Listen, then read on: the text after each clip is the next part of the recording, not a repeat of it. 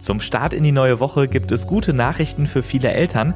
Der Kindergeldbonus wird ab heute ausgezahlt. Pro Kind gibt es 300 Euro extra. Wie genau, das hört ihr gleich im Podcast. Mein Name ist Sebastian Stachorer. Schön, dass ihr dabei seid. Der Rheinische Post Aufwacher. Der Nachrichtenpodcast am Morgen.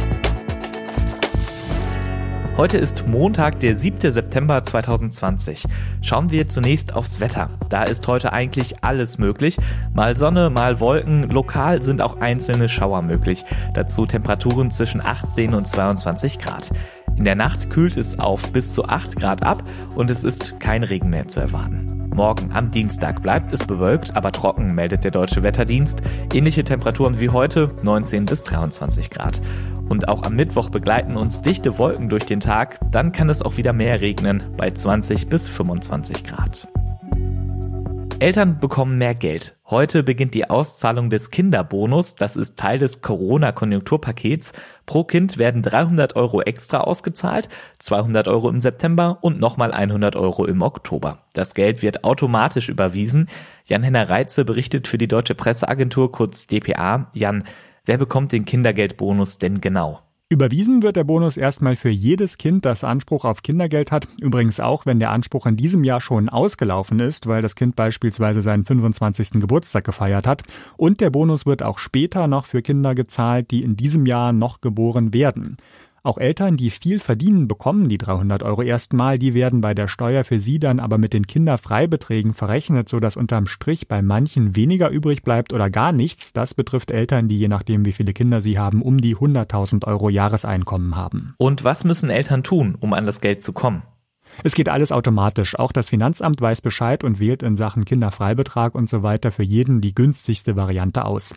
Natürlich ist das alles ein großer Aufwand. 4,3 Milliarden Euro veranschlagt die Bundesregierung insgesamt an Kosten für den Kinderbonus. Und Sozialverbände kritisieren, dafür lohnt sich das gerade für Familien mit weniger Geld nicht. Einmal 300 Euro mehr sei zu wenig. Bundesfamilienministerin Giffey sieht das anders und sagt, Familien bekommen die Möglichkeit, etwas zu kaufen oder zu unternehmen, was sie sich ohne den Bonus nicht leisten würden und tun damit auch noch was für die Konjunktur. Vielen Dank, Jan-Henner Reitze. In NRW gibt es drei Millionen Kinder, für die dieser Bonus ausgezahlt wird. Wann das Geld dann auf dem Konto ankommt, das hängt von der Endziffer der Kindergeldnummer ab. Die Auszahlungen starten bei Null und die höheren Ziffern kommen dann zuletzt. Landwirtschaft und Gesellschaft müssen sich respektvoll einander begegnen, denn sie sitzen ja auch in einem Boot. Das sagt Julia Klöckner, Bundesministerin für Ernährung, Landwirtschaft und Verbraucherschutz aus der CDU. In den letzten Jahren hatte es immer wieder Streit um die Ausrichtung der Landwirtschaft in Deutschland gegeben. Bauern fühlen sich zu wenig wertgeschätzt, Tierschützerinnen kritisieren die Massentierhaltung und am Ende müssen wir als Verbraucherinnen dann entscheiden, welche Produkte wir kaufen. Das ist alles ziemlich kompliziert und deswegen gibt es jetzt eine Zukunftskommission, in der Vertreterinnen der Landwirtschaft, aus dem Handel, Verbraucher, Umwelt- und Tierschützerinnen sowie Wissenschaftlerinnen sich austauschen. Heute um 11 Uhr ist das erste Treffen. Mit dabei sind auch Julia Klöckner, Bundesumweltministerin Svenja Schulze und Kanzlerin Angela Merkel. Diana Kramer berichtet für die DPA aus Berlin. Diana, worüber berät die Kommission denn genau? Was sind die Probleme? Also die Liste ist tatsächlich lang. In erster Linie fehlt aber ein sachlicher und fairer Dialog. Die Auseinandersetzungen beim Thema Landwirtschaft sind ja deutlich heftiger geworden. Auf der einen Seite gibt es Proteste gegen Bauern mit den Argumenten der Massentierhaltung oder dass zu viele Pestizide eingesetzt werden, die dann die Umwelt schädigen. Auf der anderen Seite immer mehr Bauernproteste gegen eine pauschale Vorverurteilung, gegen wachsende Umwelt- und Klimaschutzauflagen und für mehr Wertschätzung ihrer Arbeit. Das klingt erstmal nach sehr gegensätzlichen gegensätzlichen Positionen. Was soll die Kommission da machen? Also der Ansatz ist, dass hier unabhängige Experten alle Bereiche zusammenkommen und Vorschläge erarbeiten, die eine nachhaltige Landwirtschaft in Deutschland langfristig sichern. Regierungssprecher Seibert sagte dazu, hier muss ein ökologischer und ökonomischer Konsens gefunden werden. Die Herausforderung ist natürlich genau, dass es sich nicht beißt und ich glaube auch äh, ökologisch arbeitende Landwirte und Landwirtinnen äh, arbeiten dafür, dass es sich am Ende des Tages für sie auch finanziell lohnt. Sie müssen leben davon. Daneben geht es natürlich auch um das Tierwohl, es geht um den Schutz von Wasser und Insekten und dafür sollen alle Seiten zu Wort kommen, also nicht nur Bauern und Umweltschützer, sondern zum Beispiel auch der Handel und die Verbraucher. Viel Gesprächsbedarf also. Wann soll es denn die ersten Ergebnisse geben?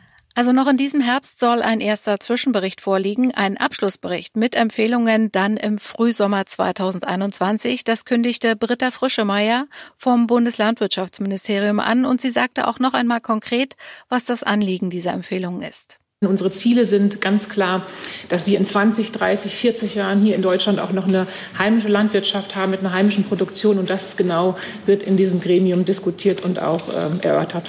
Also, es geht hier darum, einen Ausgleich der Interessen und einen respektvollen Umgang zu erreichen. Dafür nehmen die 32 Mitglieder der Kommission jetzt ihre Arbeit auf. Vielen Dank, Diana Kramer. Und das wird heute wichtig. Wieder 1 zu 0 geführt, am Ende aber wieder nur ein Unentschieden. Deutschland bleibt in der Nations League weiter sieglos. In der Schweiz reichte es für die Fußballnationalmannschaft wie schon gegen Spanien nur für ein 1 zu 1. Auch abseits des Platzes läuft es nicht so rund. Die Mannschaft reiste mit dem Flugzeug von Stuttgart nach Basel. Dafür wurde der DFB kritisiert.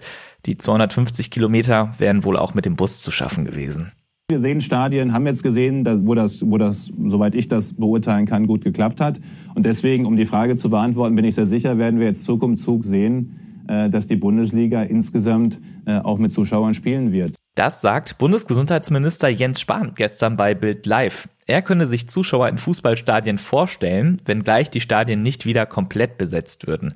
Auch könne er kein genaues Datum für alle nennen, da die Bundesländer abhängig vom Infektionsgeschehen entscheiden, was erlaubt ist. Am Samstag hatte Union Berlin vor 4500 Zuschauern gegen Nürnberg gespielt. In Sachsen will RB Leipzig zum Saisonstart bis zu 8500 Menschen ins Stadion lassen. Eigentlich soll eine Arbeitsgruppe bis Ende Oktober bundesweit einheitliche Bedingungen für die Rückkehr der Zuschauer in Stadien erarbeiten. Der Berufsverband der Ärzte warnt davor, dass die Grippesaison im Herbst zu Engpässen bei Corona-Tests führen könnte. Viele Labore arbeiten bereits jetzt an der Belastungsgrenze. Und da Grippe und Corona-Infektionen nur durch einen Rachenabstrich voneinander unterschieden werden könnten, brauche es in jedem Verdachtsfall einen solchen Test.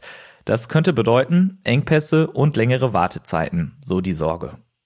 Die Spitzenverbände der deutschen Wirtschaft fordern weniger Beschränkungen von Auslandsreisen. Die Bundesregierung hatte vor kurzem die Reisewarnung wegen der Corona-Pandemie für mehr als 160 Länder außerhalb der Europäischen Union verlängert. Die Warnung gilt mindestens bis zum 14. September.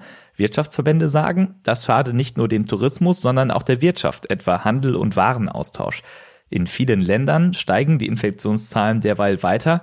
Nach den Zahlen der Johns Hopkins Universität sind inzwischen weltweit mehr als 27 Millionen Infektionen nachgewiesen worden, fast 900.000 Menschen starben. In Frankreich gilt jeder vierte Verwaltungsbezirk als rote Zone, in Brasilien sind innerhalb eines Tages 447 Menschen verstorben, in den USA waren es knapp 900. Israel reagiert mit Lockdown-Maßnahmen in besonders betroffenen Orten. Wird Wikileaks-Gründer Julian Assange an die USA ausgeliefert? Heute beginnt in London die Hauptverhandlung dazu. Die USA fordern von Großbritannien die Überstellung Assange wegen, Zitat, unbefugter Enthüllung von Verteidigungsinformationen sowie deren Weitergabe an andere Medien. Bis zu 175 Jahre Gefängnis könnten dem Australier Assange drohen, wenn er ausgeliefert und in den USA verurteilt wird. Vor zehn Jahren veröffentlichte Wikileaks rund 250.000 diplomatische Depeschen des US-Außenministeriums, unter anderem Videomaterial, auf dem Soldaten unbewaffnete Zivilpersonen und Journalisten angreifen. Assange ist seit einem Jahr in britischer Haft. Zuvor lebte er sieben Jahre lang in der ecuadorianischen Botschaft in politischem Asyl. Morgen treffen sich VertreterInnen der EU und Großbritanniens zu Gesprächen über ein Brexit-Anschlussabkommen und Premierminister Boris Johnson droht der EU mit einem No-Deal. Bis Mitte Oktober müsse man sich einigen, sagte Johnson gestern Abend. Sollte es kein Abkommen zwischen EU und Großbritannien geben, wolle man auf eine Vereinbarung nach australischem Vorbild setzen. In dem Fall würden im Wesentlichen die Regeln der Welthandelsorganisation gelten. Das wäre ein gutes Ergebnis, sagte Johnson. Expertinnen warnen hingegen seit Jahren davor, dass ein solcher No-Deal massive negative Folgen für die britische Wirtschaft hätte. Das war der Aufwacher vom 7. September 2020. Wenn ihr uns etwas sagen wollt, wenn ihr Lob, Kritik oder Themenvorschläge habt, dann schreibt uns eine E-Mail an aufwacher.rp-online.de. Vielen Dank. Heute Nachmittag hört ihr dann hier im Feed wie gewohnt das Aufwacher-Update zum Feierabend. Ich bin Sebastian Stochorer. Macht's gut. Mehr bei uns im Netz www.rp-online.de